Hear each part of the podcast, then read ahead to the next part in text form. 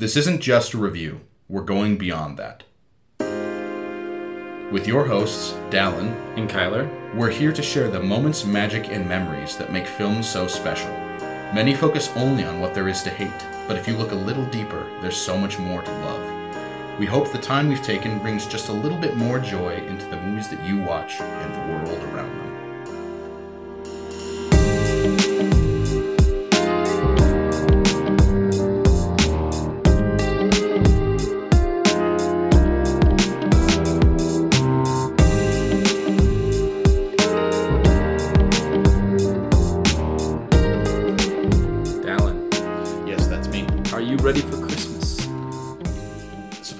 Yes. Yeah.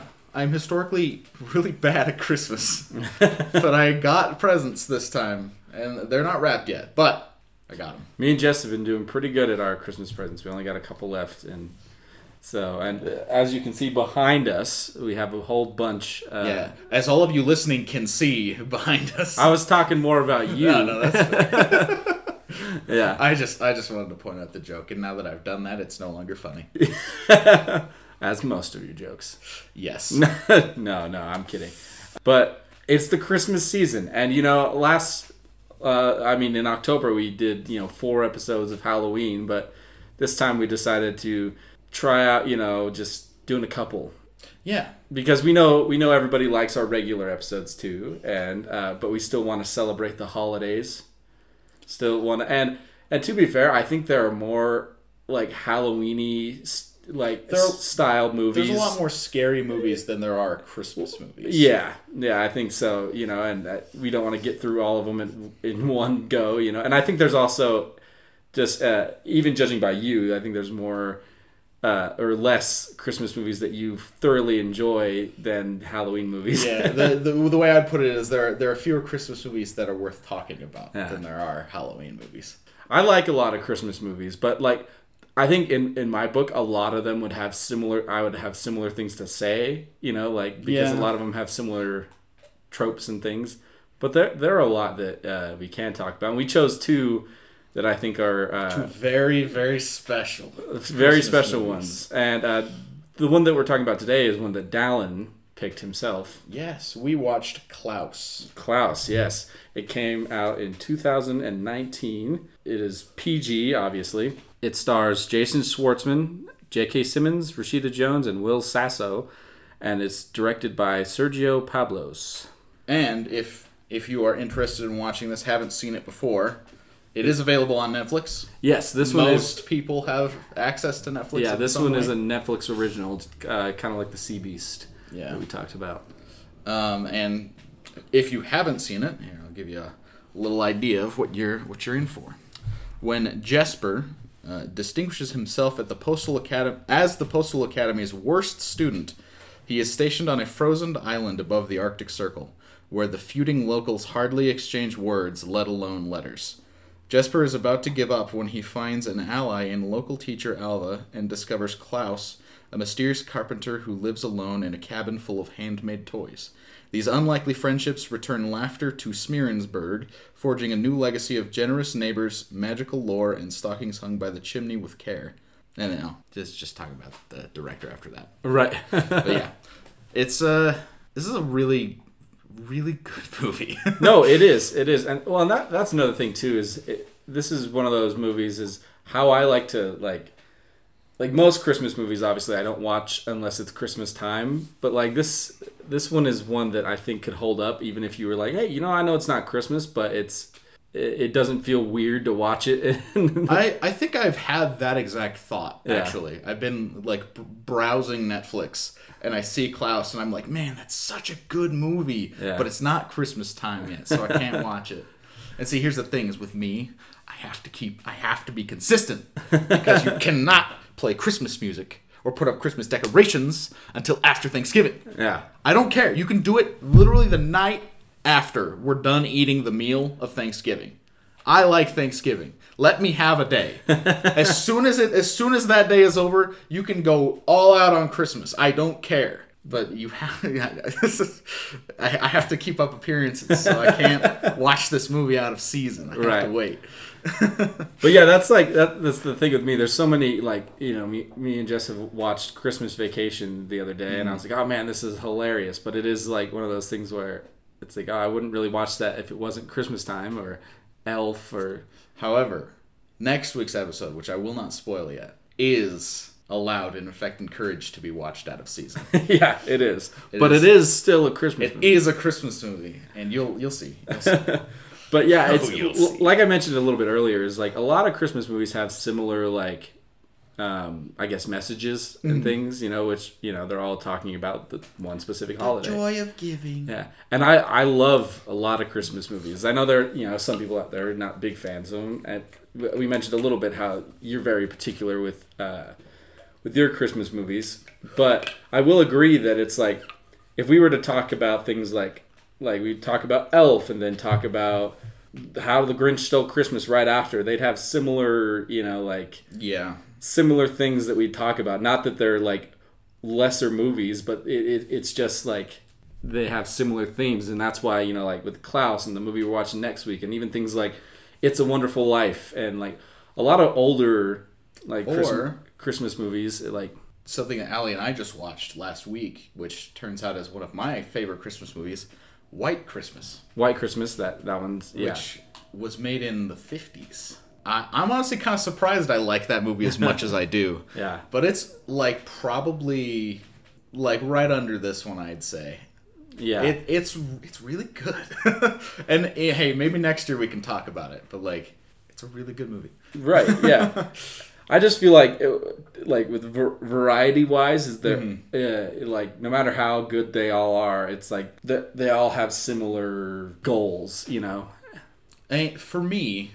I don't want to get, like, too into the, I guess, the negatives of Christmas stuff first, but let's just get it out of the way, and then we can be very excited about this movie. For me, I think the way I would put it is one of the reasons why I generally, I guess, have a harder time with some Christmas stuff, and it's, like, Christmas music, Christmas movies, and just, like, sort of sometimes just being in, like, just Christmas like environments, I guess. I can't think of a better way of putting that. It's like, oh, you go to the store and there's just like stuff everywhere. No. It's just, I prefer subtlety. Sure. And so sometimes it's just like too much color, too much lights, too many, like it's so commercialized and it's just like huge and it's ridiculous. And like with Elf and with, How the Grinch Stole Christmas, like you were just brought up a minute ago. Like those movies are both great. But at the same time, like, there's just a little bit too much, I guess. And so it's harder for me to enjoy. And I don't know. It's weird. It's just something that I struggle with. Like, well, and it's interesting because I've known a few people who struggle with that kind of thing around Christmas. It's like they like Christmas, you know, it's not that they don't. And it's like it's different for me because I love all of the, like, kind of the things you were saying, like... the big lights and, you know, trees and all this, all the, you know, kind of, like you said, the commercialism, you know, like I love seeing Santa everywhere and, you know, gingerbread cookies and snowmen and all this stuff in stores. And it just gets me in the spirit. And I know my wife is similar. And so like, but like we just love that Christmas and we love these movies and like, but it's just one thing when you get a movie like this that kind of, it has that same Christmas spirit, but it takes it in a little bit different way. And the reason why this is a bit of an issue for me is because Allie loves Christmas. Yeah. It is her favorite holiday, like, by far. And she would absolutely put up, like, Christmas decorations in October if she could. But I won't let her. Although I think usually she waits till after Halloween, so I guess the beginning of November. Right. But still, like... I like Thanksgiving, but I think that's because when I was growing up, my family did tons of like stuff together. We'd always have parties. We'd always have like go hang out with all the family and everything, make a bunch of food and have a good time. And so like Thanksgiving was a huge thing. And then like everyone has their personal Christmas stuff. So, I mean, there was also Christmas traditions, but like, I don't know. I really like Thanksgiving. Yeah. But like, I've been trying to be better about it this year, I guess, because...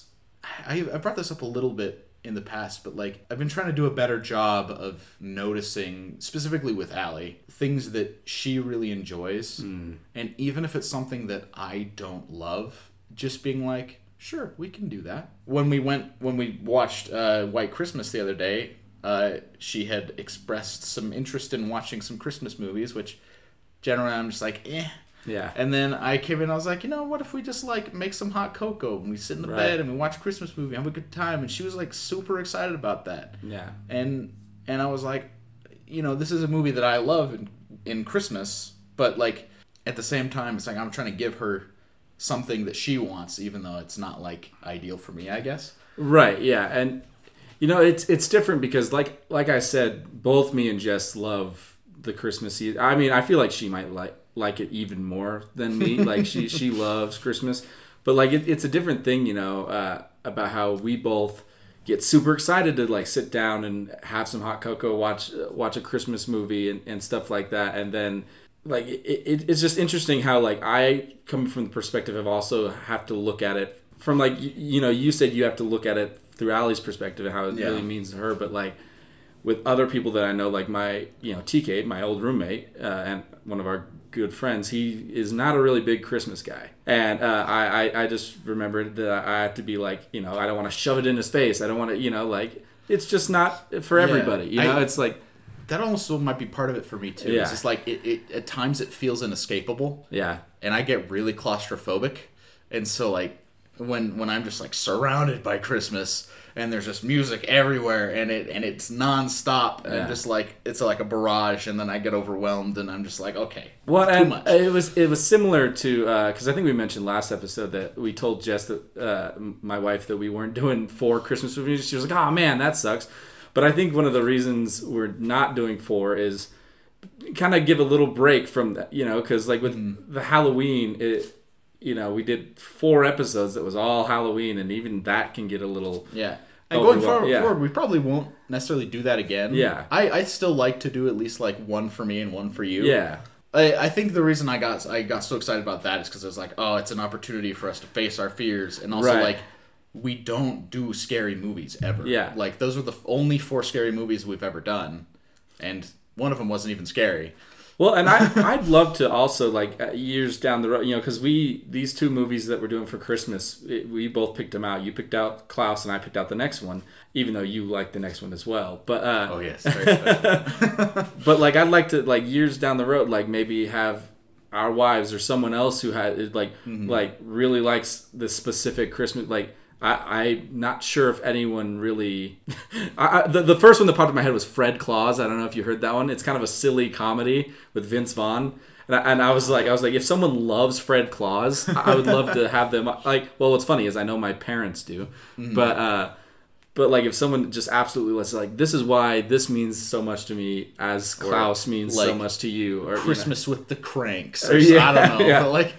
Yeah, the Santa Claus 3, where Martin Short plays Jack Frost. Yeah, at you least know, it's not weird plastic Santa. Yeah, the second one. Ooh. I mean, to be fair, that was I think they nailed like him supposed to be creepy. Oh yeah, like, absolutely. But yeah, it's just this funny thing where like I have to like go outside of mine and Jess's little Christmas bubble where we both love Christmas and just like, cookies, elves, Santa, we love it, to like, you know, not everybody's going to be like that, you know? I think a good way of I guess, visualizing it for me, I guess, another good way, is like my ideal Christmas day is I wake up early, we always get to open our stockings, like first thing in the morning, and then we would wait till everyone was awake to open presents together as a family. And then we always do a big old Christmas breakfast, which was like my favorite thing because we have this specific set of foods we always get and we always make. And it's just like, it's directly from my childhood. Like there's probably a core island in my brain that's like Christmas breakfast morning island. I don't know. There again is the Inside Out reference. We gotta cover that movie one of these days. After that, you just chill. Like you don't do anything else. You don't go anywhere. You don't see anyone. Like you just... You might watch some movies, you might like play some video games. Like my brothers and I would always get games for Christmas, so we'd just, or like I get Bionicles and I build those. Right. So it's just like there wasn't any responsibility. There wasn't, you just like hang out. Yeah. And you enjoy the new things you got and you have a good time. And like that's all I want to do. Mm-hmm. And like as I've gotten older, it's like, okay, now I've got to go see my family. We got to go see Allie's family. Right. And it's like, not that that's a bad thing, but it's just like, if I got to choose, I would do that on another day. Mm. Either the day before, day after, like, figure it out. But like, I just want to just like sit in my house, look out at the snow, and just like, have some hot cocoa and just like be this warm little guy sitting in a cabin or something. Yeah. And just like hang out. That's what I want to do on Christmas. And so when it's just like jingle bells, like just screaming at you. Yeah, it's a bit much for me. Sure, yeah, and I understand that. Even though like I love all of that, like kind of like, I mean, I can understand from a certain point it being in your face would annoy me too. But like it's just like I just love the whole season and I love the message of like. I mean, so to actually go into the movie a little bit. Yeah, let's jump into that. the Klaus says at one point, a true selfless act will bring another, or always sparks another. Always sparks another, and that's one thing. Like when I heard him say that, I'm like, that really to me is the true like. I'm not going to say true meaning of Christmas because I know, you know, whether you're religious or you aren't, you know, that has different meaning. But it really is the true like for us here, for us as people. Like that's what Christmas should be about, you know, is doing selfless acts, spending time with others, you know, like it should be about that kinship. Yeah. And this movie is a really, really fantastic story of like seeing someone go through the process of being very selfish to being incredibly selfless. Yeah. In like a really, really... I hesitate to say realistic. I had a better word in my head, and then it flew away. But it's just like a really satisfying way. Yeah, it is. And the fun thing is sometimes you get those selfless characters who are kind of jerks, who are kind of just mean to other people, and then they get the redemption arc, and that can be fine too. But I never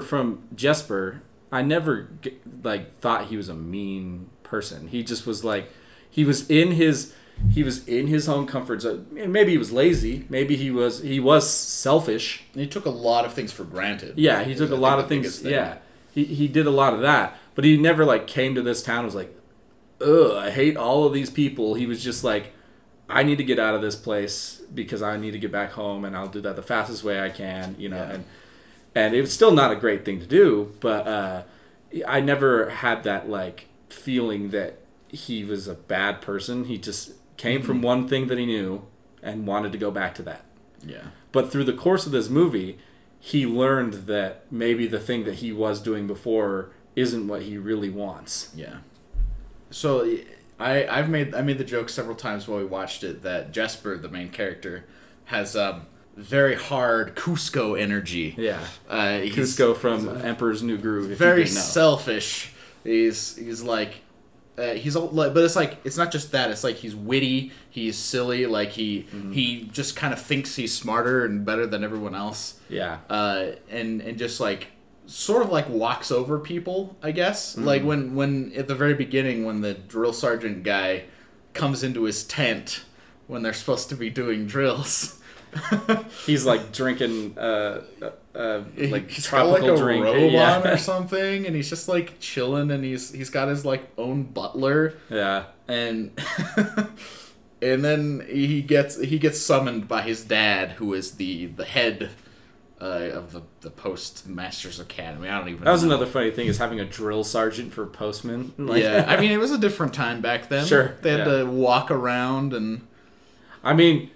Being a postman is a government job, so like it's also not easy. Yeah. I didn't do mail. Yeah. I did FedEx, but it's very similar in a lot of ways, and it's rough. Yeah. But like that's why he's got such a cushy life is cuz his dad is in charge. He's the big kahuna. Yeah. He's just the nepotism baby, you know, who just... like, you know. Nepotism is such a good word. You know, he was kind of riding on the coattails. And, you know, he felt like he could ride on his dad's coattails. He's like, my dad's not going to do anything. My dad's... Yeah. And a bigger part of it is Jesper saw it as like, oh, I'm being forced to be here. Like, he's trying to make me a better man, but I'm going to squander it. I'm going to be the worst postman ever so that he has to send me home. Yeah. And then I actually really like his dad. I don't know if he has a name. I don't know if they ever say it. Yeah, I don't think so. Regardless, he decides to send Jesper to Smeerensburg, which is essentially like Svalbard, if you've ever heard of that. Well, it's like Norway, you know, it's like... Yeah. Yeah. Svalbard is an island that's like north of Norway. Oh yeah. It's like it is literally up in like the Arctic Ocean. It's a tiny little island and there's one town there and apparently everyone hates each other. Smeerensburg, not Svalbard. I'm sure, right, yeah. I'm sure Svalbard is a very nice place. Besides the polar bears. Oh yeah.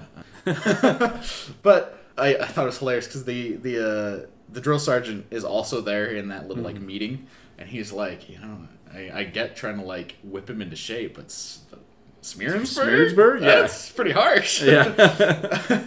And his dad says it right. He's like, he needs a wake-up call. That's exactly, going to be a wake-up call. Well, and that's exactly what he got, and I don't even think in the way that his dad thought. Oh, definitely not. Yeah. We'll get to that part once we... But it's just interesting to see this whole vibe of Smeerensburg where they're like, it's this gross, terrible town where everyone hates each other. One side hates the other side, and you know, like... Yeah, it's two families who've been feuding for apparently all of human history. Yeah. They have a tablet of cave drawings where one side is red and one side is black, and they're beating each other up. Well, just that like, first... like shot of him walking through the town and you see like the kids making the snowman that has like the horrified face on it and they're stabbing it with the carrot and just that one little girl who just has the blank stare just looking at him, just slowly stabbing directly into your soul. And then there's also the two ladies carrying like what looks to be a body that's wrapped up from one house to the next one and it's just like excuse me. Well, and you get so many different like just expressions off of these people. And, I mean, part of that is, we haven't talked about it yet, but it is a 2D animated film. Yeah, a truly 2D animated. Mm-hmm. They did use some, like, CGI lighting. It's actually a really sophisticated, like, program. I watched an entire thing about it. I think it was just, like, an interview or, like, a sort of a documentary, little mini documentary about the making of the movie. But, like, they had to develop a whole bunch of software for it, and, like, they had to have all these, like, complicated algorithms to, like, figure out how the lighting works, even though it's a 2D object.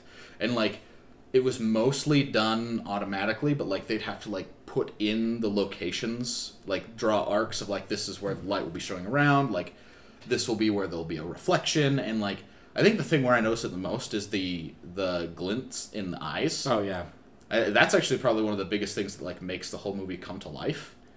And, like, as someone who has drawn, like, stylized characters, that's one of the things that makes the entire piece, like, pop. Yeah. It's really fascinating that it's just like, oh, take a pure white speck and just right in the middle of their eye. And then just suddenly it's like, boom, they're alive now. They're not, like... plastic cutout or something like that. Well, it's so funny too about like 2D animation, especially, but like the proportions that each person has. It's like if you saw a person with those types of proportions in real life, they would look like a monster. Oh yeah, you know? Like I mean, just look at Klaus's nose. He has like that really flat part at the end, and it's like, probably like a solid like 4 inches long off his face or something like that. Yeah, well, and Jesper's nose is that bulbous, you know. His neck is like as thin as my finger, you know. Like, you know? Well, and the two kids, I don't know their. I know Ellingboe. Oh, their last name. There's the Crumbs. There's the Crumbs and the Ellingboe. Yeah, Ellingboe. Yeah. I was going to say Edinbow, and I was like, no, it's not Edinburgh. Like, what the heck? That's not... Yeah. The Ellingboe, the giant, like, gargantuan daughter. Oh, yeah. He calls her Pumpkin all the time. And then the son. Yeah. There's the one on either side, and they're literally, like, 12 feet tall and probably, like, 1,000 or 2,000 pounds. Like, they're gargantuan beings. But apparently, like, that's just normal. That just happens. It's right, funny. Yeah. Well, and that's funny. It happens all the time in animation, especially 2D. Like, you still get some of those weird proportions in, like, 3D animation. But, like, especially in 2D, you have that. And it's, like, it's funny because as we're watching it, we don't really look past, like, we're like, oh, yeah, that's just how that a guy would look in that world, you know? Yeah. It's different with 3D animation. Like, that was actually one of the biggest reasons why this movie stood out to me originally, is I saw that it was 2D animation. I was like, wow, that's really cool. I don't see that anymore. Yeah. I literally, the only other, like, 2D animated movie I can think of in, like, the recent years that's been made was Princess and the Frog. And that was, like, what, mid-2000s? That was 2010, yeah. Oh. So a little bit later, honestly, but still, like, a long time ago. And so... Well, and then you have some, like, Into the Spider-Verse that adopt, you know, like, 2D animation, you know, like, techniques and things. Were we talking about that just recently? Bad Guys. Yeah. Mm-hmm. I was like, what movie were we talking about? Yeah. Yeah, so would we, in that episode, we talked a lot about how, like, they're taking techniques from 2D animation and putting them into 3D animation to, like... stylize it further. Well, here it's kind of the reverse. They're using 2D animation, but taking techniques from 3D and to stylize it in a different way. Mm-hmm. And it's, like, really fascinating to see how it's, like, to get this appeal, which is one of the animation techniques. It's one of them. It's a very amorphous thing. It's just like, does it look good? Right. Yes? No? All right. I don't know. Well, and this this movie looked... Sorry to... did I cut you off? Yeah, I was about to finish. I was just going to say, to get that appeal, they take bits and pieces from both sides. Because, like, if you look at something like Toy Story, which granted was the first fully 3D animated movie ever, if you look at it today, it's like, that all looks like plastic. Yeah. And not, like, good. Well, especially if you judge it from the first Toy Story compared to Toy Story 4. Yeah. I mean, at the time, it was amazing. Yeah. But if you look back on it now, it's like, eh. Yeah. And so it's just fascinating that, like, I think we've sort of, in some ways, we have kind of moved beyond the, like, oh, we want this 3D animation to look as realistic as possible, because there's kind of, like, diminishing returns with that, because we can't get there, except James Cameron would like to have words with me for that. We'll talk about that soon. That movie comes out in...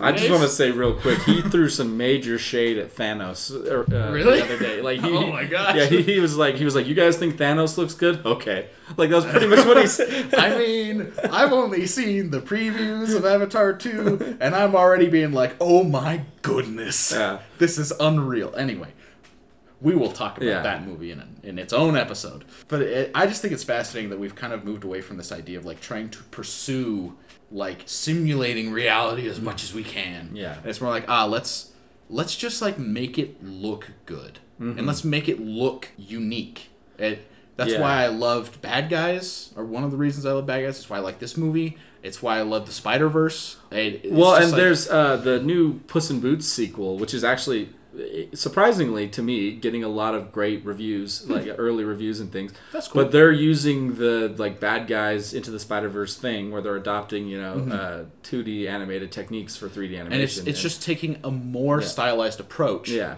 And to me, I actually really like it, because Shrek is great, but, like, specifically with the human characters, they're a little, like, uncanny valley. Right. Which I think is actually a little bit intentional, but... Well, and you look at things like the Polar Express, or...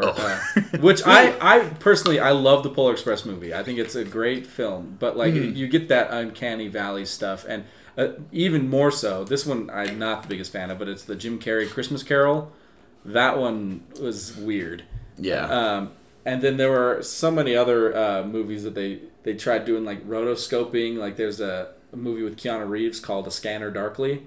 And they, like, it's an animated film, but they rotoscoped it to where, like... Like, they'd film him. And yeah, and there's it's just crazy, too, to look at other things. Like, we've talked in the past about motion capture or things like that. But, like, there's also a movie like Rango that they didn't motion capture that movie. They just had the actors... act out the entire film, and then they animated it based on what the actors did. They like side by side, you know, like we need to do Rango. Someday. And so it's really interesting to see how animation has evolved and how, like you said, people I don't think are worried anymore about it looking real. They want it to look good. They want it to look cool. They want it to look unique to their movie. Yeah. Like every animated movie that's coming out now, even Pixar, you know, Pixar has a pretty, I think, like as amazing as they are, I think they have a general, like, if you watch aesthetic. Yeah, if you watch, you're like, oh, that's Pixar. But even now, they're straying away from it with like Luca. I don't know if you ever watched that one. It almost to me looked a lot more like those old stop motion, you know, like Chicken Run and, you know, things like that, you know. And just even with like Lightyear, we talked about Lightyear, that looked like a space epic, you know, like it didn't look like a cartoon almost, you know. And so with this movie, seeing just like it is 2D and like I can recognize that, but it just had its own appearance. It had its own personality. It's very striking. It is. It is a beautiful film. Like like watching like just the way that things move, the colors, the like and using the colors to express like the emotions of like how dark and dim and dull that Smeerensburg looked when he first came, and then later in the movie when what's the teacher's name? Alva. When Alva was like, you don't understand what you did, and she takes him around town and how bright and lively that town looked. Yeah, there's one shot. It's when he's about to leave and he looks back at the town. Yeah. And you can see the light in the distance, and like basically the only thing that changed is that the buildings are lit up, the windows are lit up, and there's just an overall like warm glow. Mm-hmm. And I'm just like, that looks so inviting. Yeah. Whereas originally it was just like, this is some kind of like horror movie. Like I legitimately get like Bloodborne vibes from this town. Yeah. In the beginning, like all their tall hats and like trench coats and like just the aesthetic. Well, there's you just, almost like, swords and spears. You almost get a Tim Burton-y vibe. It's spooky place, and like, we kind of laughed about it a little bit, but just how nonchalant everyone is about the like violence, I guess. Yeah. Like, there's the old lady who walks out in the morning and she's got a bucket and he's, like, trying to ask her if she has any mail. She just walks right up to the fence and throws, like, a bucket of fish guts on the neighbor's laundry. And it's just like, oh, there you go. And then she walks right back. And, like, they do this kind of stuff every single day. Yep. They have fights, all this stuff. But it's just really cool to see, like I said, you get a lot of Christmas movies where it talks about the meaning of Santa Claus and, you know, like what he brings to the world and stuff like that. But this was such a unique way of doing that, I think, where it, like, especially it wasn't just a dark, dreary town. It was these two sides of the town fighting each other. And because of mainly because of the children of the town getting these toys and, like, starting to play with the other kids from the other sides, the parents were like, oh, maybe we should follow the kids, you know? Like, I mean, you have that phrase, the kids are our future, you know? Like, and yeah. I also just love the premise that it's like, we're going to build this entire story off the fact that Jesper is a postman. Yeah. He's a mailman. He delivers the letters. He delivers the toys. Like, it makes sense when you think about it, but it's definitely not what I ever would have pictured. Well, and I love just the fact of I talked with you before we were recording how I loved all the references to the Santa Claus story. But I thought it was really funny that one moment where all the kids were like, you know, like, oh my gosh, Santa comes down the chimney, he's magic. How does he do it? And it's Jesper doing it the whole time. And and just like the subtle things too, or well, this one wasn't so subtle, but when they were flying over because they had to jump and they flew over the top of the house of the one kid, and the one kid thought they were flying, and so that's how that myth of the reindeer flying came, you know. And I mostly just admired all the ways they were able to sort of naturally fit those into the story. Mm-hmm. Like it was just sort of, it was an interpretation of the events. Yeah. And it wasn't like, oh, it's just like it just happened that way. It felt really natural. And I guess a lot of that is because like kids will tell stories and kids will often I guess embellish or not quite understand what they're seeing, mm-hmm. like the kid who thought that they were flying. I mean, in his eyes, that just is what it looked like, you know. Yeah. And they interpret things in a specific way, and so like they sort of built the story, mm-hmm. and then Jesper and Klaus just sort of commandeered it, I guess. And I like that too, where it wasn't like there'd be some movies or something where you'd hear him being like, "Oh, and the kids thought that the magic reindeer fly," and he'd be like, "Oh, that's ridiculous," and then move on. But no, he was like, "Oh, that's a nice touch." Or, you know, I forget what he says exactly. Well, he laughs. Yeah. That's his first ho ho ho laugh. Yeah. Yeah, because Jesper was like, "I want to hear you do that again." And he's like, "No." Yeah, he's like, "Keep pushing and see what happens." Yeah. Yeah, and I really loved their banter too, like their relationship, mm-hmm. Jesper and Klaus. Yeah. It was very wholesome, and mm-hmm. it progressed in a natural way, I thought. I think I would like to talk about Jesper, because there's like the big like three main characters is Jesper, Alva, and Klaus, but like they're all contingent on him. Yeah, and it's just like, I don't know, it's a similar idea with what I was just saying with them like looping in the aspects of Santa Claus and all the like mythos around him and like all the different things and the flying reindeer and whatnot. The way that they got Jesper to sort of fix everything, yeah, was like weirdly, it was very naturally like written in, and I really really like that. It didn't feel forced, and so it starts with him going out trying to get letters and he can't find any, and then he finally gets, or the kid drops his drawing, and then he's trying to basically bribe the kid to, or not bribe, but like convince him to give him a penny, yeah. to put the drawing back in the mailbox that he's currently leaning on. And then the kid's dad shows up. And he runs away. And scares him off. And then after he's defeated, he ends up going to the only house left on the island that he hasn't tried, which is where Klaus lives, on the very, very far side. And so he goes there, bumps into Klaus, who at the time he looks just like a towering beast. He's a gargantuan. Yeah. He's got a giant spooky axe, and like he's covered in all the different woodcarver's tools, and he's got like a big old hood on, so he looks pretty spooky. Yeah. And then obviously, as Jesper's a coward, he runs away. but that was in leaving. Yeah. He drops his bag, which has the drawing in it, and then Klaus sees that. Well, and the interesting thing is this plays into the whole movie and Klaus's part of the movie as a whole, but the wind is what blows up the picture. Yeah. And the wind, it's kind of implied that it represents Klaus's wife. Mm-hmm. And throughout the movie, you see different things like it blowing the picture, or when Jesper had the idea to like, "Hey, we should, all these kids have letters here. You know, I want you to bring all these toys to all these kids." And the wind was just behind him, like circling him, just kind of like, "Hey, you should do this." Like to Klaus, he sees that and knows what he's supposed to do. Yeah, and throughout the movie, that wind's kind of guiding him, and mm-hmm.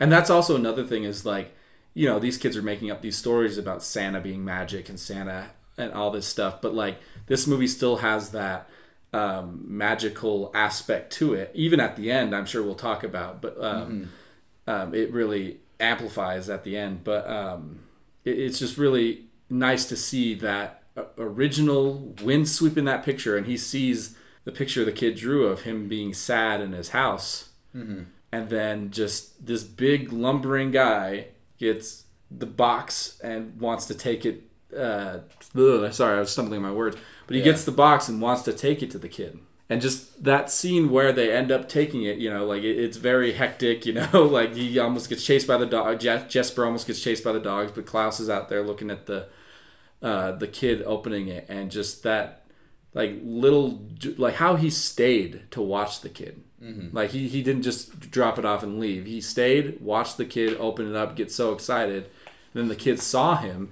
and that's part of what started like the myth of Mr. Klaus. Yeah, is he saw Mr. Klaus and then looked back and he was gone, mm-hmm. and it was really, he told the other kids about it. Yeah, And it was just really touching to see that, because even though they were selfish actions of Jesper, they caused this chain reaction of things to help every person in this town. Yeah. I guess that's a good place to put it. It's a good segue. So Jesper does act selfishly mm-hmm. for most of the movie.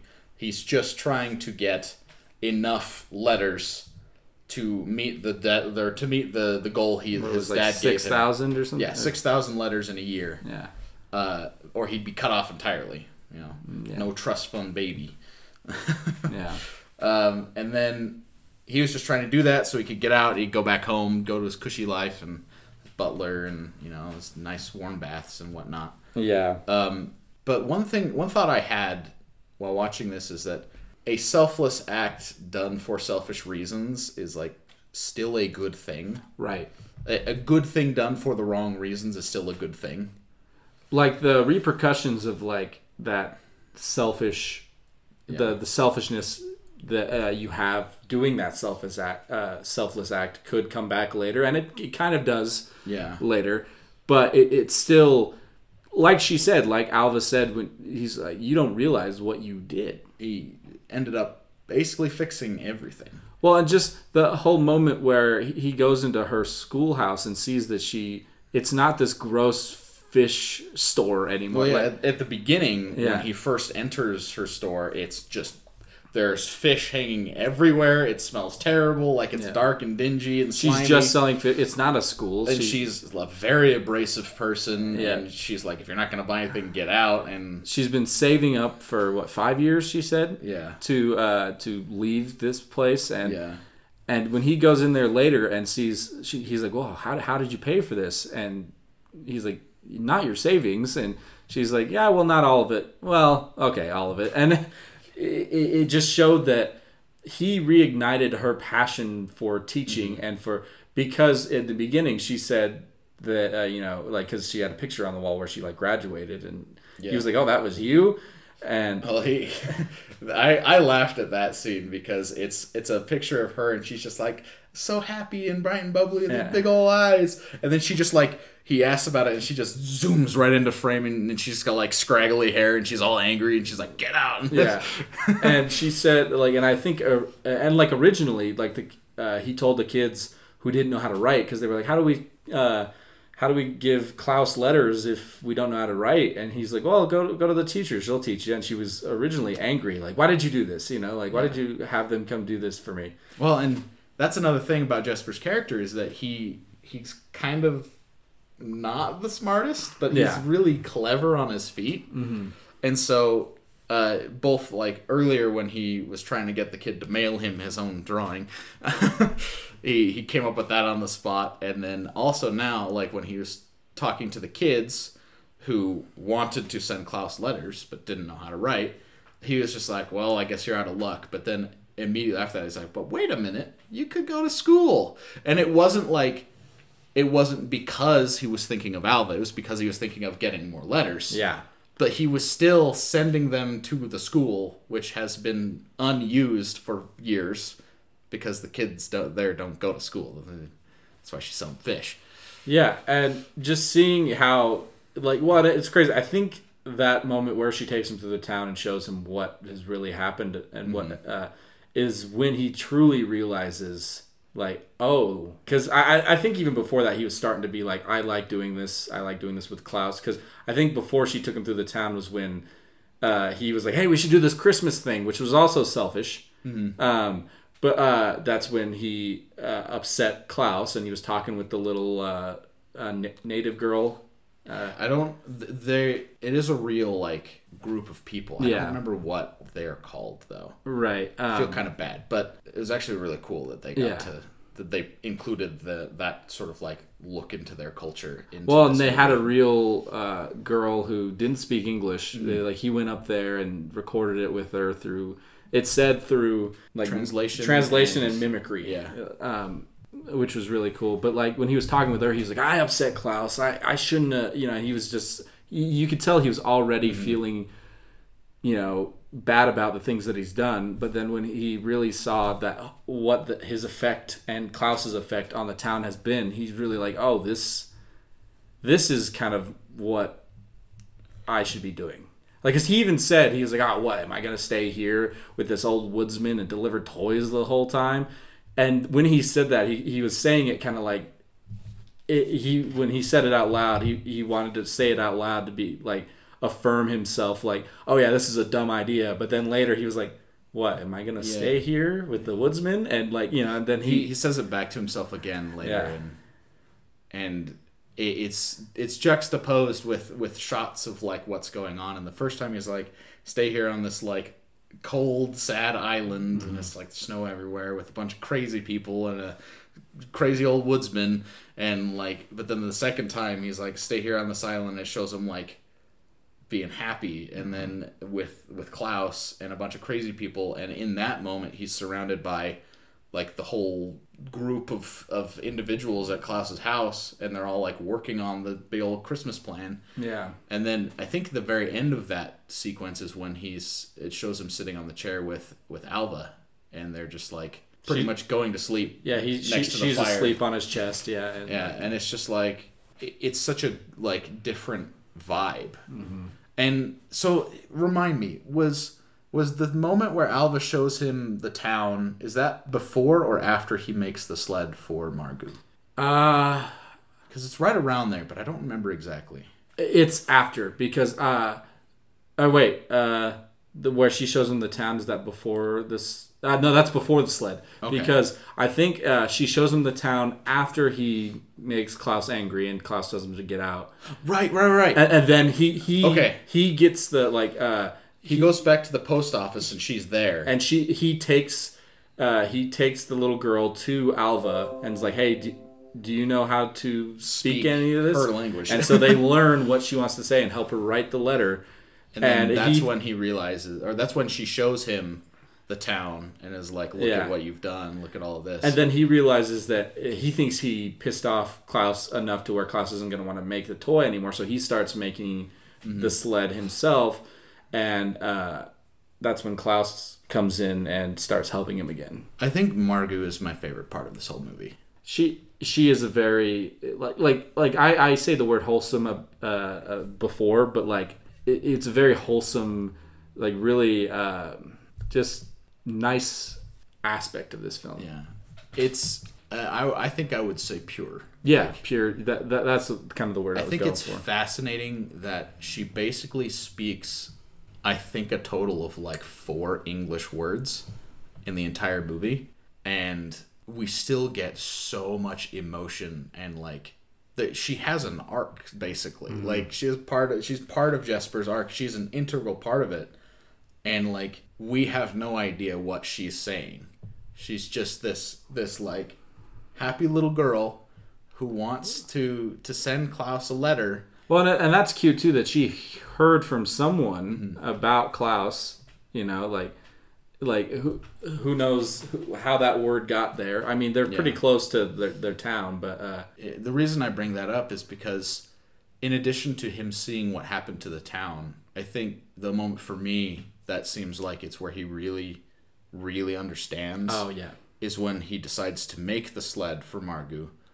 And then eventually Klaus comes to his house and sees his, you know, admittedly pretty poor job. Yeah.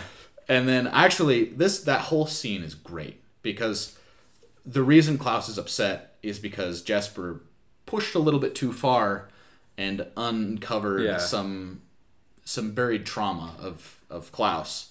I don't know if this is off base or anything, but that scene where they start building the sled together in the post office...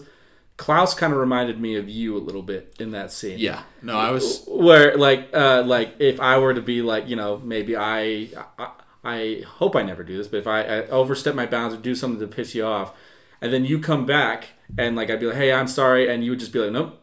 And you would just point at the thing what we're doing. And like, that would be what I would do, what I would hope I'd do. Yeah. I've had a little bit of anger issues in the past. So I resonated with that very, very hard because like I do a lot of times have issues like expressing myself properly. Mm-hmm. And there are things that bother me and it wouldn't make sense to another person. And so sitting there and trying to explain myself would just make it worse. No, and so like when Jesper pulls down the sheet and he sees the thing that Klaus carved of the little figurine of him and his wife and spots for all his kids that's empty because they never got to have kids, mm-hmm. his reaction is very much how I would have reacted. Yeah. Like, just does he just yell leave or? Well, he originally says no, don't, because he sees it going to, and then he pulls it down and they're both kind of frozen. And I think Jesper asks, "What is this?" And he says, "Get out." Yeah. And then he says, "Klaus, I'm sorry." He says, "Get out." Yeah. And he yells at him the second time. And so that's, Jesper thinks he's like ruined it. He doesn't know what he found necessarily. He might have an idea, but Klaus didn't tell him. He didn't reveal anything. And like, that's exactly how I when confronted with that situation, I wouldn't be able to just tell someone all of that. And so then when Klaus finally comes back and Jesper wakes up to him, planing some wood to make the sled, and then, like you said, Jesper is like, Klaus, he starts to apologize, and then just the hand of stop, and then he points at the wood. Like, that is exactly what I would do. Well, and the other thing I love too is Jesper did, like, when that happened, when he's put his hand out, pointed at the wood, Jesper didn't look hurt or anything that he couldn't get his apology. He smiled because he knew his friend was back. He realized that's what Klaus needed in that moment. Yeah. He smiled, and that's the kind of thing is like why it reminded me of you a lot is getting to know you. I mean, I've known you for a long time, but especially these past couple years, we've really gotten a lot closer. And I feel like that would be a similar thing if that ever happened to me. I would know. Like, I'd probably, just my nature, I would try to apologize just like him. And then, like, if you did something like that, I'd be like, all right, what matters is that we're here together and we're doing this thing. Yeah.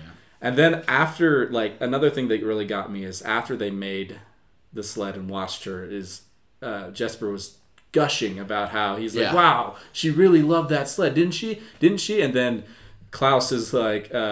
what does he say? He says something about how that happened with him once too. I remember the first time I had that smile on my face. And he goes, "What smile?" And then he says, "She used to make fun of me for it." That's the first time he's ever even mentioned his wife. Well, and that's when he starts to like talk about, and like he was able to open up because he realized that this person really did care. And that's the thing is like even before. When Jesper was pitching this Christmas idea, that was more of a selfish reason. Yeah. But like when they made this sled, when he came back and saw that Jesper had fallen asleep trying to make the sled for this girl, it really showed Klaus who Jesper was. That's where I say like the first true selfless act that Jesper did was making a present for Márgu. Yeah. And that's why for me she's so important is because it's like, that was the key. That was the final piece of like him figuring it out and what it meant. Well, and just as well too, like with the fallout of his dad coming and they found out that he was doing this for selfish reasons.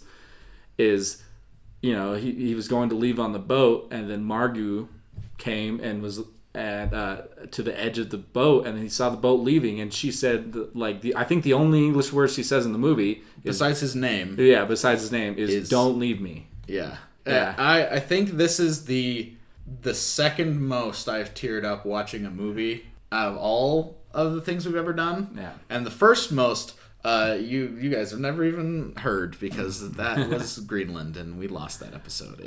It got like crazy corrupted and we don't know what happened. But that was a very real episode and we might do that movie again in the future, but it's a hard movie to watch. It is. But regardless, these were all like happy tears, I guess. And these emotions that you felt, it was, like, it's funny. We've talked about this a few times with animation, but like, it's not just for kids. These are real human emotions that you're getting from, like we were talking about with these weird proportion characters, is like, I'm just going to talk about it because this was one that, I mean, I audibly said, "Why did they have to do that?" jokingly. But like, because it was getting to me, I was starting to cry, is at the end, they talk about how Klaus and Jesper have been doing this for 12 years. And then... I just love the way they do it too. Is you have Klaus, you have Jesper's voiceover, and all he says is, "And at the 12th year," and he doesn't narrate any further. You just you just see Klaus chopping wood, and that wind comes back, and all Klaus says is, "I'm coming, my love." And he walks, and he... Sorry, I'm kind of tearing up a little bit right now, but he walks towards the light and disappears. And it's such a heartfelt movie, such a really, like, it really pulled on my heartstrings more than I thought, because I hadn't seen this movie before. Mm-hmm. And I'd always wanted to check it out. It wasn't something I never... Yeah. But it was like, oh, yeah, I'll get to that one day. You know, just hadn't got the opportunity. Yeah, and even when we were sitting to watch here, I was like, oh, this will probably be a cute Christmas movie. Yeah. But, like, how it, like, just... These characters were so well thought out and so well... Like you said, each of them have an arc that just really is paid off in such a meaningful way that at that very end... Just seeing that, and also adding into that when Jesper is trying to look for him, he's like, we were never able to find him. But then, like, he sits down, puts his kids to bed, and he's like, but once a year, I get to see my friend. Mm-hmm. And you just hear the jingle bells. Yeah, the jingle bells. And I actually really like that at the end, it just ends on that note. Yeah. Like, you just hear the sound, and Jesper looks up, and then it just kind of... Yeah. It's over. And then, like, you don't get to see Klaus again. You don't see anything else. Because, like, we know the rest. Yeah. You know the rest of the story. That's kind of the whole point of this movie is it's like, how did it begin? Where did it start? And, I don't know. This movie is really special to me because I identify with not just Klaus, but also with Jesper in, like, so many ways. And it's, like, this weird two sides of the same coin, I guess. Right. Because Jesper, like... I don't know if I would quite call him a dreamer, but he has this, like, attitude of, once I've decided I'm going to do something, it's going to happen.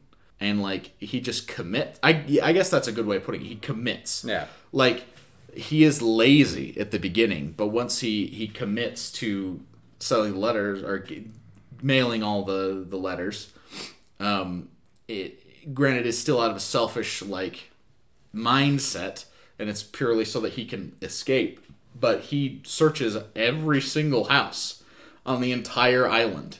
And it's been, like, probably at least weeks, if not months, that he's been doing this, and, like, he exhausted all of his options. And then, like, once it gets to doing, like, Christmas, he's just like, I'll make the toys myself if I have to, even though I have no skills.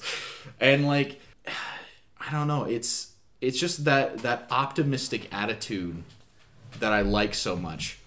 And then at the same time with Klaus, it's just, like, sort of the quiet, reserved idea. Like, it's that sort of person. Because, like, I am very loud. Allie will tell you. I'm a very noisy person.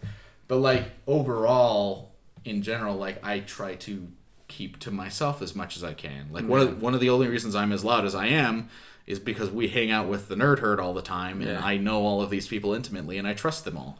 Yeah. And so it's like, I can be excitable and noisy and big and, like, all those kinds of things. Well, and, like, stop me again if I'm off base, but I feel like if you were in a situation like Klaus where you didn't have anybody and there's this new person coming, you wouldn't be that... For example, Allie and I went to a Christmas party at her barn. Yeah. Just the other day, and while we were there, like, there were some people I knew, like the two people who own the house and the barn. Like, we house sat for them 2 times for a month each. Like, and Allie has had tons of experiences with them. Like, I've hung out with them quite a few times, and, like, I know some of the other people there, but I just, like, it wasn't the same. I basically, like, kind of just hung out and, like, I had conversations when people were talking to me, but otherwise I was just like, I'll eat some food, I'll, like, sit over here, I'll look at some stuff on my phone, like, I'll write some things, I'll read some stuff. Like, I was just kind of being there. Yeah. And so, like, it takes a little bit more for, like, I guess you could say I'm introverted. But, like, I think the bigger part of Klaus that I really like is just one of the... I said earlier at the beginning that I'm bad at Christmas. Yeah. And it's not just, like, the reason I say that is because I put off, like, getting presents for people. And I think the biggest reason I do that is because I overthink it. Yeah. And like, I don't know what to get them, because there is this desire for me to get something for them that is very meaningful, but is also from me. Mm-hmm. Like, I want to choose something for them. I don't want to just pick off of a list that they gave me. Right, yeah. Like, ideally, I would like to have something that I decide to give them. And whether it be because I don't have any ideas, or I don't know them well enough, or various other reasons, or I just don't have the money, yeah. Like, that's probably the biggest reason most of the time. Like, I can't do that, and so it kind of, like... bums you out? It's sort of paralyzing in a way, because I'm like, I want to do this, but I can't, and mm-hmm. so I just won't think about it. And so, I like Klaus because... he makes the toys. Like, he does that. He did it himself with his own two hands. Like, well, and I like, too, that, like, those toys, as we learn later, were meant for his future children that he never had. Mm-hmm. And so him giving those away was such a selfless act. Such a, you know, he just wanted... he saw that picture that child made of him being sad in his home, and he wanted to bring him a little bit of joy. And it's just like, I don't know, it's hard to talk about. Mm-hmm. But, like, it's really important to me because, like, in multiple ways, by watching this movie, I can see, like, an insight into who I am as a person. Mm-hmm. And then see resolutions with these characters that is, like, the way I would want to be in a more ideal world. Yeah. And not only that, but, like, we sort of alluded to the like... the meaning of Christmas, right, like yeah. the big old banner you put over yeah. all the different Christmas movies, and this one I think gets it, at least to me, like obviously still from my yeah. perspective, but like it gets it in a more meaningful way than I think I've ever seen. I was gonna say this movie really had that meaning of Christmas just in a very special way. Just it, like I said, that just like selfless act, you know, I mean, that's the whole point of this movie, that, like, I mean, Klaus says mm-hmm. that, but just, like, seeing it in this way and seeing how it affects every single character in this film, it really, it kind of, I don't want to say this as, like, you know, over-exaggerating, but it kind of blew my mind because I was just expecting, like, oh, a cute Christmas movie. Yeah. And, like, seeing all this stuff and seeing how hard it hit me emotionally and was kind of awesome. And it's like it's a fundamental change yeah. in who these people are. Yeah. And they don't just show the end result, like they show the process. Mm-hmm. They show all the different steps of how Jesper sort of, I guess, twists the story yeah. to work towards like this goal of you know, he still wants to get all the letters, but yeah. to sort of build up this idea of who Klaus is and like well, and even, how to get the presents. Even the whole coal in the sock was yeah, was selfish at first, and he's like, "Oh, this kid was mean to me." It's like, put a piece of coal in his. But stomach. Then him saying to all the other kids, "Oh, you got to be nice, you got to be good to get presents," and they were all yeah. doing good deeds and things around the town. And this is actually one of the most important things I wanted to talk about, so I'm glad we got back to it. One of my favorite parts about this movie is that basically, actually, I would say all of the prejudice mm-hmm. between these two clans comes from the adults. I think you only see, like, the only kid you see being, like, mean is that one. Yeah. That gets the coal. All of the other kids from the very beginning, I mean, they're still doing some shenanigans around the town in, like, that sort of montage of the introduction. I don't remember all that stuff exactly, but, like, ever since we see the kid who drops the drawing, all of them are just, like, they're just kids.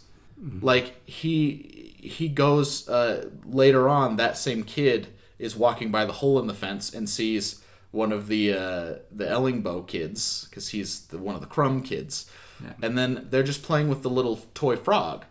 And then that's actually what gets the elders involved, because both the parents take their respective kid to the elder, and it's just like, they were playing with the other side. Oh, no, it's terrible. Yeah, yeah. And I think it is... like, we've kind of alluded to this idea before, but, like, kids, we underestimate them so often. Yeah. Like, all of the children in this movie just saw other people. Like, the prejudice that they have, that these two clans have against each other, is learned. Mm-hmm. Because it is just the older generation teaches the kids to hate the other people. Yeah. For no particular reason. Like she said, just tradition. Yeah. And like we could launch into a whole bigger conversation with that. Yeah. We'll probably leave that for another episode. But like I love how well that was portrayed here. Mm-hmm. Because even like as soon as you brought up Jesper telling them they had to be good so they could stay off the naughty list, mm-hmm. and it immediately jumps into a bunch of scenes of the kids like cleaning up stuff or shoveling for their neighbors or like my favorite one is when one of the girls it's like a voiceover of what they're writing, and she's like, "Oh, I helped the neighbor pick their berries," and then she was mad about it because it was the other side. Yeah. And then she begrudgingly brought over some jars of jam. And when like in the shot where she drops it off, she's like, and then walks away, like sort of scoffs at her. And then the other lady who got the jam brings back like a pie, a dessert or pie. Yeah. And then she does the same thing. She's like, and then walks away. And it's like they're doing a nice thing, but being mad about it at the same time. It's sort of like this spiteful, like, I'm going to do you a favor because I'm obligated to, but I'm not happy about it.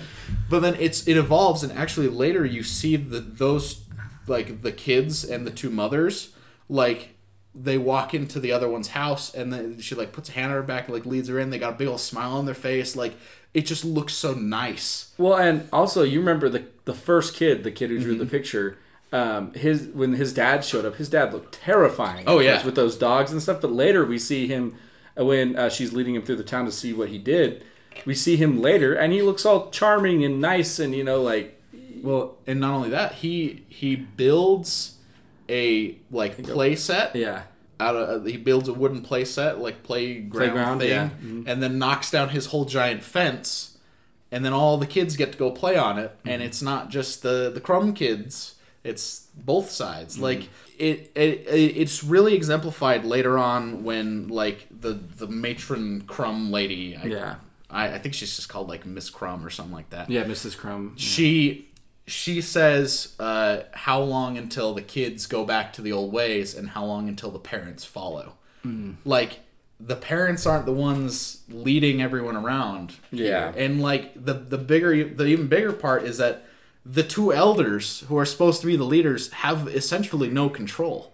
Like, that's why they are antagonizing Klaus and Jesper. Well, just the desperation, too, of them wanting to stick to the old ways that they... make a pact together. And it's just, like I said, there's a whole deeper conversation we could have about this kind of idea, and we'll save that for another mm-hmm. time. But I really liked how it was put in here. I did too. And it's in a way that isn't like, they don't just like outright say it, I guess. Mm-hmm. They talk about it several times, and mostly they just show the kids being good kids. Well, and even later with the elders, it's still up to the kids to kind of show them, like, yeah, the elders still seem grumpy about it, but the two big, like...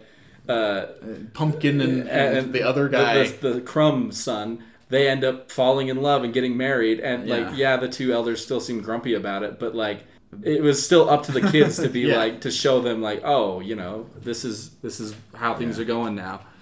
Well, that was actually how when Miss Crumb asks Jesper that, he comes back with like, well, are you sure they'll go back to the old ways?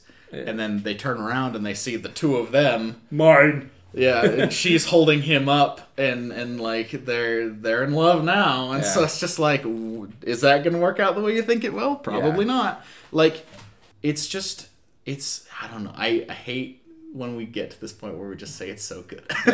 But I mean, this really, like I said, there are so many Christmas movies out there that really show like this meaning of Christmas, but this one did it in such, like you said, a meaningful way that I really implore people, like, if you do really enjoy Christmas time and you really enjoy that selflessness that Christmas time brings, watch this movie, because it really shows that in such a powerful way. And like, Klaus is right. A true selfless act always inspires another. Mm-hmm. Like, it might not be when you think it will be, and it might not be how you think it will be, it might not come from who you think it will be. But, like, not to toot our own horn, but, like, that's why we do this. Mm-hmm. And that's why we do it the way we do.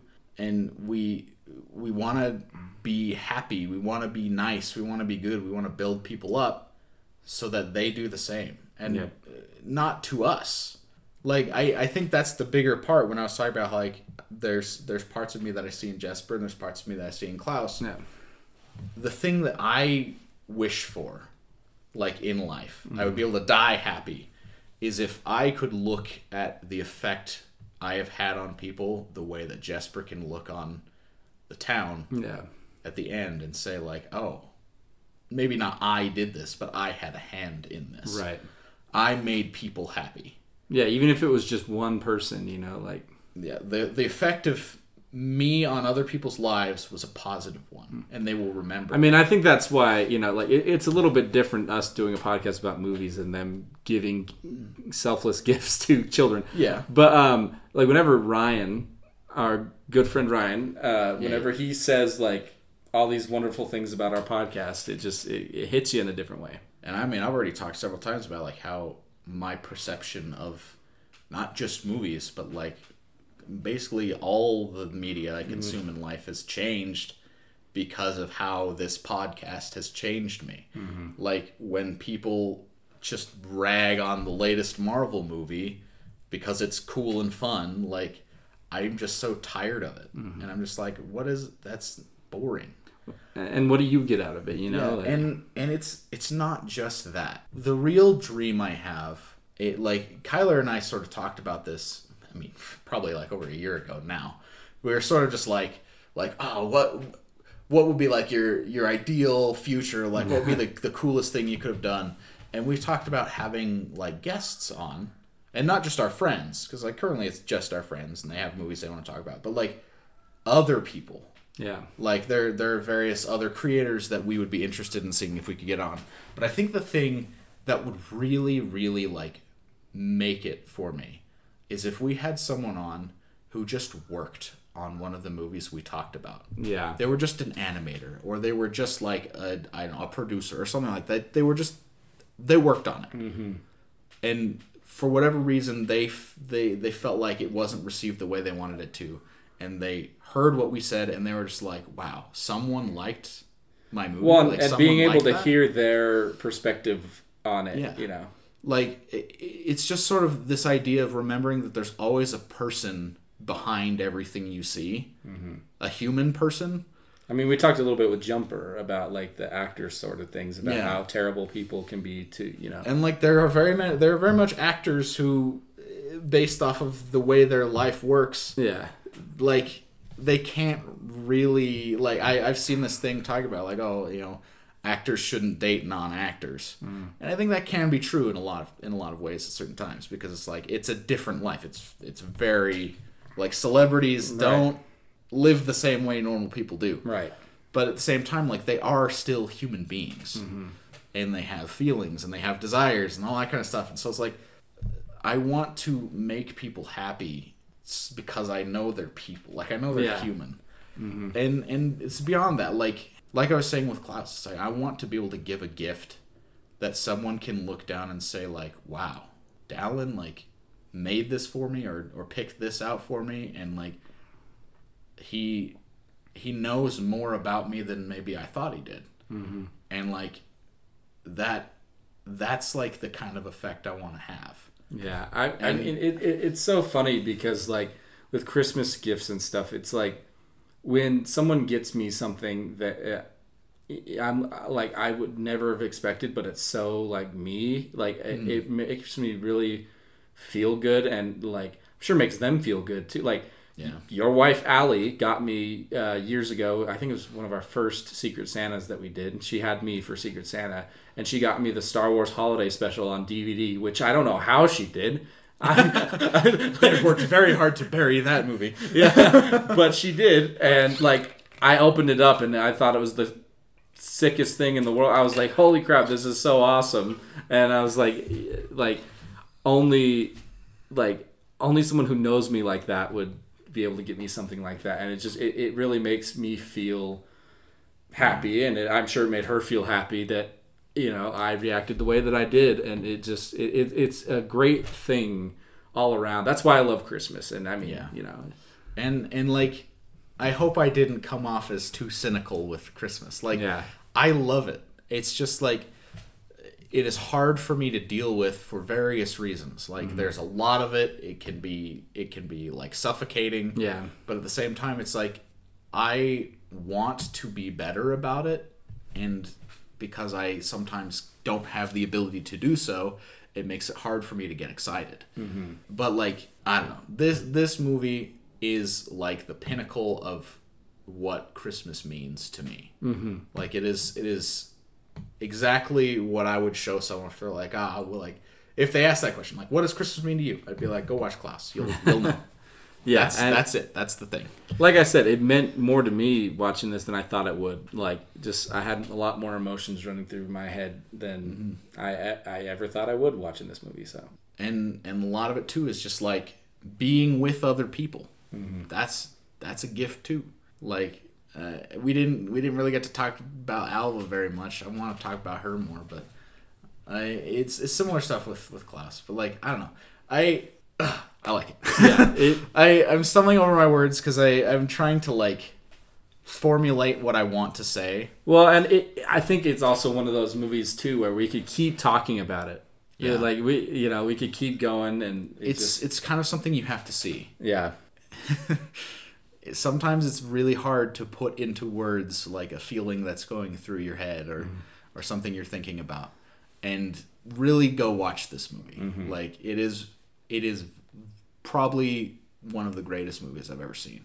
And I was going to criticize it a little bit, but in watching it today and then talking about it with Kyler and thinking about it more, I don't even think I'd do that. Yeah. There was one scene I was thinking about where I was like, I don't know, it could have been done a little bit better, but I think it's fine. Mm-hmm. And with the context surrounding it, like, it works really well. And I'm not even going to go into it because I like it, and I want everyone else to like it. Yeah. And I don't want me complaining about something small and overall insignificant to be a downer on someone else's outlook. Merry Christmas. Yeah, Merry Christmas, and yeah, and we got another awesome. Oh, we got absolute banger for next week. You guys are not ready. But yeah, this was a great conversation. I always love when we get into these conversations like this, and this movie really I was gonna say spawned that, but I don't think that's the right word, but it really sparked that. It gave us a window. Yeah, and it's happened several times, and I always love it when it does. That's why we enjoy movies so much. Like, apparently all of you love our Walter Mitty episodes, so which honestly surprised me a little bit. Hey, actually, that's up there with the amount of times I've like cried. Yeah. Because that movie hit me real hard. But yeah, just have a Merry Christmas. We got more Christmas coming. So always remember. Oh, wait, I was jumping ahead. I was jumping ahead, yeah. You're going too far. You can find us on Anchor, on Spotify, on Google Podcasts and Apple Podcasts. On Facebook. Yeah, you can see us there. Send us a message. Let us know how we're doing. This is a good movie. Mm-hmm. We love doing good movies. We love hearing from you guys. We love hearing more. More, yep. Yeah. Mm-hmm. And I always say share it if you can. If it was a movie you like, or we said something that was, you know, meaningful to you or something like that. Like, yeah. Just share with just one person. You don't have to. I'd appreciate it. But we both would appreciate it. We hope that the effort we put in has earned that. Yeah. I think that's a good way of putting it. Mm-hmm. I don't want to say like, favorite, and subscribe at the beginning of our episode. You should share it. No, I will say it at the end when we have done our thing, we've said our piece. That's pretty good. Mm-hmm. We'll I guess you'll hear from us again next week. And as always, remember to watch what you love and to love what you watch.